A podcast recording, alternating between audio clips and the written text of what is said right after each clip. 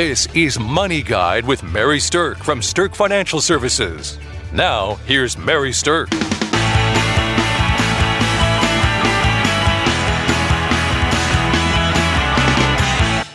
When it comes to tax season, people are often overwhelmed with just trying to gather all the information and get their taxes done. But it doesn't often leave them enough time or mental bandwidth to figure out how they can actually create a strategic tax plan for themselves. So, we want to give you some tips and tricks to think about how to reduce that potential tax bill. And we will talk about how you can potentially save thousands of dollars in taxes a year if you're paying attention and doing things strategically. With me today, I have Kelsey Banky. Kelsey is a CFP with us at Sterk Financial. Hi, Kelsey. Hello, Mary. So, when it comes to tax planning, there's a lot of mystery, I guess I would say. Wouldn't you agree? I would agree. It's this kind of big, scary thing. Taxes is, is kind of a scary thing because there's so much that is murky about the tax code that we're not real sure how to, to take advantage of. Right. And you know what? Here's my personal opinion. I don't want anybody to pay a dollar more in taxes than they have to. I want you to pay what you're supposed to pay, but I don't want you to pay more than you have to. And that can be good advice, but it's tough to eke out every deduction credit or, you know, income adjustment that you deserve. So we thought we'd take this opportunity to kind of get you thinking about some strategic ways that you can um, it, decrease that tax bill, and then that keeps more money in your pocket and uh, keeps you moving towards a stronger retirement plan overall. So, one of the things that people tend to know is that um, you might be able to deduct some of your medical expenses, right? So, you have to have enough medical expenses to be able to deduct them. Um, and the it has to be more than 10% of your adjusted gross income right? So if you have some health issues, you have some health problems, then this is a pretty common one that people already know about. But what people don't necessarily know about is that if you are itemizing your medical expenses, you can deduct 19 cents a mile, that was the number for last year, when you're using your car for medical reasons. That is a very overlooked thing. So if you have to travel in order to get medical care. The, um, there's a lot of people where we live in the Midwest that go up to the Mayo Clinic. Absolutely. Um, my in-laws traveled up there from Missouri because that was where they found the best plan, and they put a lot of miles on their vehicle. That adds up real quick. Absolutely, and most people are not even conscious of the fact that they can use those mileage as part of that number to get to that um, itemized deduction or to increase the deduction that they're able to do.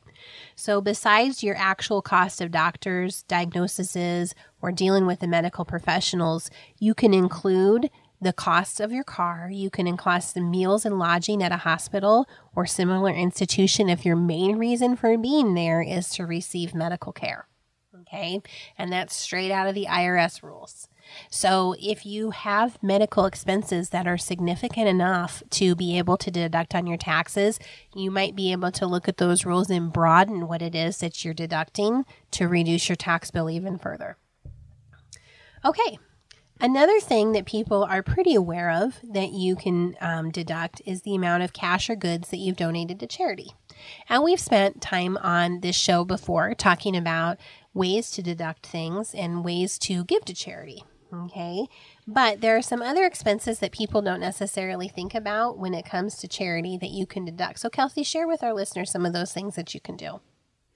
Well, deducting mileage um, for driving to and from charitable events or doing um, charitable work. So, if you're a Meals on Wheels person and you're driving a lot, that might be something you would talk to your tax professional about. Um, if you're making meals or um, other things to take to a soup kitchen or something else that would be a tax exempt organization that's something you'd want to keep track of as the ingredients you you used for that um, so a lot of people are very aware of the cash or the the large dollar things that they are donating but there's a lot of other things that you might be doing through your service that would create tax deductible um, items for you or, or mileage. Right. Now, keep in mind that if your contribution totals more than $250, you'll need some kind of acknowledgement from the charity documenting the support that you provided, but you'll want to keep your receipts for things that you don't necessarily think about with the charity. You know, and if you're traveling on behalf of the charity, you can deduct things like the airfare, the bus fare, train fare. You can deduct any out of pocket expenses for your car, taxi fares, lodging, or meals, and all of that goes towards your support. One of the things um, that I know that happens in our community is that people sit on a lot of committees to do fundraising for different organizations. And I know that those committee people do a lot of work driving back and forth to meetings, going to pick up donations from people who are making donations to auctions or you know things like that and all of those things when you're when you're doing that for the charity can be something that you deduct on your taxes if you're keeping track of it yeah, or if you're picking up a special guest from an airport or something mm-hmm. like that, I've done that in the past. Drove down to Omaha, Nebraska to pick up a special performer, um, and that was for a charitable event. Those things you should keep in mind as well. Okay. So that kind of takes us through the charity.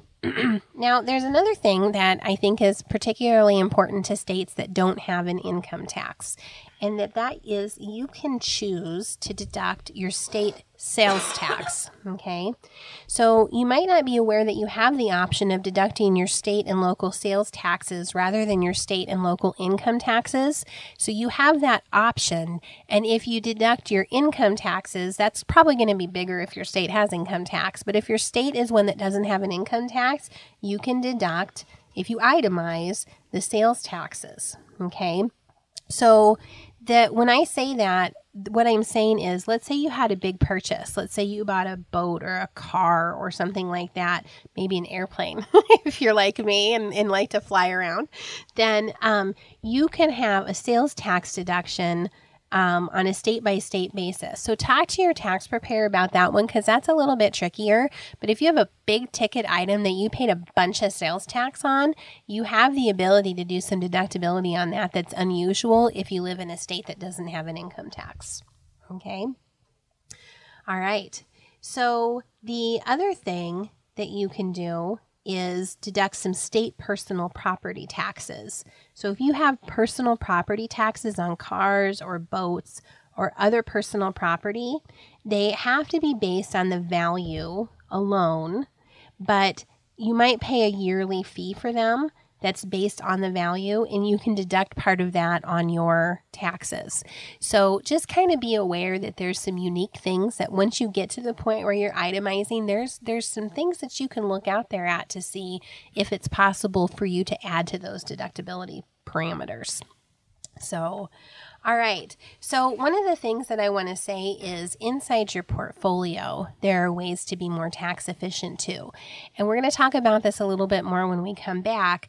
But if any of our listeners are out there would like to look at their portfolio to see if there's more tax efficient ways to manage it, then just give us a call or email us. Go out to sterkfinancialservices.com.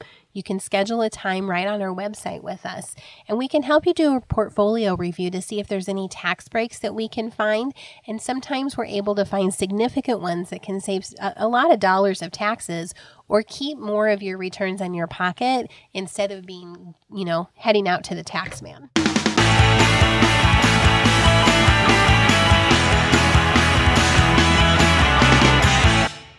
So, we've talked about a couple good strategies already that are maybe some unexpected things that you can actually deduct strategically. But now I want to talk about um, job expenses. Now, a lot of people understand that there are certain job expenses that you can deduct, which are more normal, like uniforms or protective gear, um, travel between offices, if it's, you know, that's the only place that you're going, small tools, safety equipment, things like that. But what a lot of people don't understand is that if you're job hunting, then that is also an area where you can deduct some expenses if you're itemizing on your taxes. So, Kelsey, share a little bit with us about some of the different things you can deduct if it's a job hunting expense. Well, different things include resumes or um, getting professional services to help you with your resume. There's also uh, different agents agencies that'll help place you in a job or help you find interviews. Any kind of expense like that that goes into you trying to find a job is something that could be deductible on your taxes. Great. And also, let's just say that you have to pay for travel to a job. Maybe you're looking at a job that's cross country and you have to go fly there and stay in a hotel for a couple of nights to do interviewing all of that expense is deductible as well. Um, of course, it's if you're itemizing your taxes, but those are some things that people don't commonly know. So if you're in that situation where you have job expenses or if you have job hunting expenses, make sure you're keeping track of them so that you can, you know, use them. Now, when it comes to jobs, that also generally brings up the concept of moving expenses right? Yes. So, especially if you are moving quite a distance, then you might be able to tax deduct some of those moving expenses.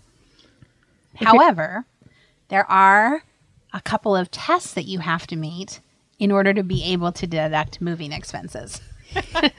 the uh, CFO in our office is moving about 15 miles. She's going to be closer to our office now, which will be great.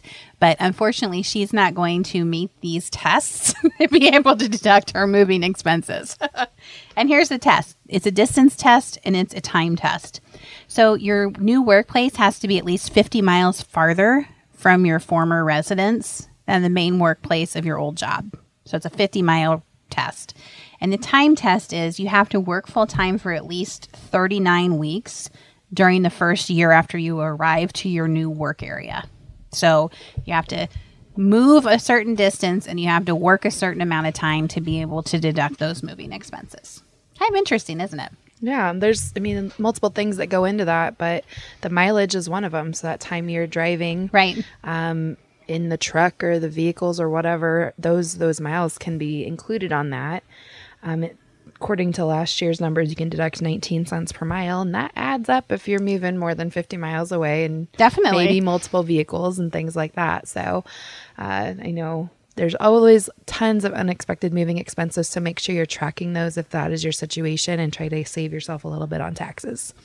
All right, let's talk about some tax hacks when it comes to our favorite people most of the time, our children and grandchildren.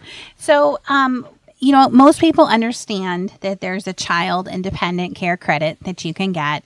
So if you're paying for daycare for children or if you're the guardian of a grandchild and paying for daycare, then that's a pretty easy and standard, you know, tax um, deduction or credit to go after.